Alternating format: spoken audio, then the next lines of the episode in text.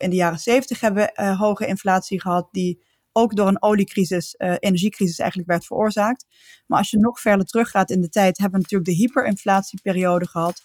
En geloof me, daar wil je nooit meer komen. NPO Radio 1 EO Podcast. Geld of je leven? De vraag van vandaag. Met Sandra Flippen, Sander Heijnen en Hans van der Steeg. Sander, eh, heb jij al spijt dat je niet in loondienst bent? Uh, absoluut niet. Nee, ik vind het heerlijk als zelfstandige. Sandra en ik staan juichen tot de banken, want er is een looneis neergelegd van 14% namelijk. Ja, kan jullie verwachtingen wel een heel klein beetje temperen? Ik sta helemaal niet te juichen. Oh. Sandra staat niet te juichen omdat ze macro kijkt. En ik denk, het gaat toch niet gebeuren, die 14,3 procent. Ja. Wat jij, Sandra? Dat is ook zo. Maar hallo, heb je, heb je uitgerekend, Sandra, wat het je op kan leveren, 14,3 procent? Nee, eigenlijk niet. Want ik weet inderdaad dat het, dat het uh, zeer waarschijnlijk niet gaat gebeuren.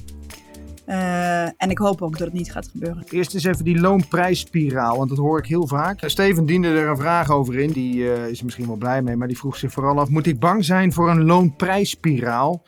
Nu die FNV dus die looneisen heeft neergelegd van 14,3 procent. Het is toch logisch dat dingen duurder worden als mensen ook meer gaan verdienen, zou ik zeggen. Ja, dat is ook logisch. En het is ook goed dat mensen uh, meer verdienen als de dingen duurder worden. Dat is, dat is allebei zo. Het punt is eigenlijk alleen dat als de loonstijging dicht in de buurt komt van de prijsstijging, dat lijkt zeg maar dan fijn dat je die loonstijging krijgt, maar het is eigenlijk een wassen neus. Want de prijzen gaan daardoor zoveel harder uh, oplopen weer. Um, dat uh, ja, eigenlijk al die winst van die loonstijging meteen weer verdampt. Dat is de loonprijsspiraal. En moet je dan, Sander, maar zeggen van nou ja, laat die prijzen dan maar oplopen en laat de lonen dan maar een beetje achter? Of? Nou, volgens mij moet je ook een beetje kijken in welk licht wordt zo'n eis gesteld. Hè. De vakbond zou natuurlijk geen knip voor de neus waard zijn als ze minder eisen dan de inflatie. Hè. Dat is natuurlijk gewoon hun rol in het spel dat we spelen met elkaar. Uh, dus in die zin lijkt het me een logische eis.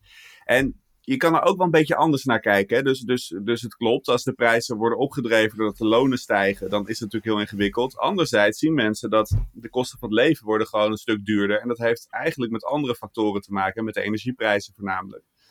Uh, dus in die zin is het een logische eis. En ik heb ook eens opgezocht hoe de lonen zich in Nederland hebben ontwikkeld. En dat is niet helemaal uh, eenduidig te zeggen. Maar als je bijvoorbeeld kijkt naar de ontwikkeling van het minimumloon in Nederland.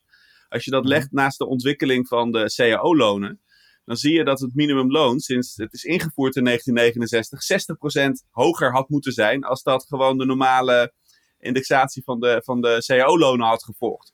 dus in die zin uh, zou je ook kunnen redeneren dat, dat een deel van de lonen in Nederland gewoon veel te laag zijn. En als je er op die manier naar kijkt, dan is het mhm. eigenlijk best een bescheiden eis. Nou, ben ik niet met je eens, Sander. Want het is zo dat de lonen in de afgelopen jaren achterbleven bij wat ze hadden kunnen zijn. Hè? Dus, dus dat ben ik met je eens. Wat wel belangrijk is, is dat in een tijd van superhoge inflatie, uh, je moet het niet nu in, zeg maar, een correctie voor de afgelopen jaren nu gaan doorvoeren.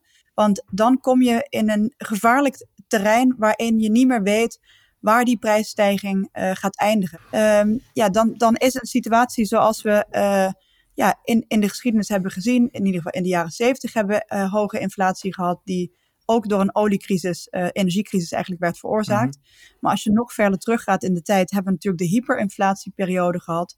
En geloof me, daar wil je nooit meer komen. Maar hoe kan je dit voorkomen, Sandra? Hoe kan je voorkomen, hoe kan je toch de lonen verhogen en, en voorkomen dat dit gebeurt, wat jij nu zegt? Het begint met uh, te constateren dat het inflatiecijfer onrealistisch is. Het is vooral energie en die energieprijzen, dat betaalt niemand. En dat komt omdat, uh, want de, laat ik zo zeggen, CBS doet alsof de energieprijs in bijvoorbeeld afgelopen september 200% gestegen is ten opzichte van een jaar geleden. Mm. Um, als je kijkt naar wat mensen betalen aan energie, is dat 35% gestegen. Dus dat, dat cijfer, dat klopt niet. En um, nu is het zo dat het CBS daar ook mee bezig is. En zij, zij schatten nu al in dat er een aantal procenten lager zal zijn in de praktijk. Daar begint het mee. Nou, dan moet je zeg maar van die inflatie een aantal dingen gaan afhalen. Ten eerste inderdaad de loonstijging. Maar ook bijvoorbeeld uh, mensen met um, een minimuminkomen en nog 20% uh, daarbovenop.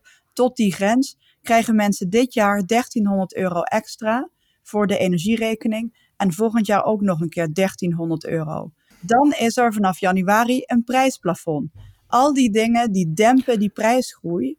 En dat betekent dat je die loonstijging eigenlijk in dat plaatje moet laten passen. We hadden beter de afgelopen jaren gewoon ieder jaar een paar procent erbij kunnen doen. En dat misschien ook volhouden voor de komende jaren. Zodat je het graduele stijgt. Dat is eigenlijk wat je zegt, hè Sandra? Ik denk dat het, de reële inflatie misschien nog wel lager uitvalt. Want het is gewoon nog steeds 16, 17 graden buiten dus we hebben de kachel nog helemaal niet aanstaan in november. Dus dan is die looneis niet reëel van de FNV. Uh, ehm, maar terugkomt op de vraag van Steven: moeten we bang zijn voor een loonprijsspiraal? Die angst is niet helemaal onterecht, als ik jullie zo beluister. Als dit zich zou manifesteren, is die angst zeer gegrond. Maar ik denk dat die loonstijging gemiddeld genomen eerder richting de ja, richting de, de 4%, misschien 5% zal uh, eindigen. Nou, Maar om die reden hoef je er dus niet ehm, bang voor te zijn. Nee.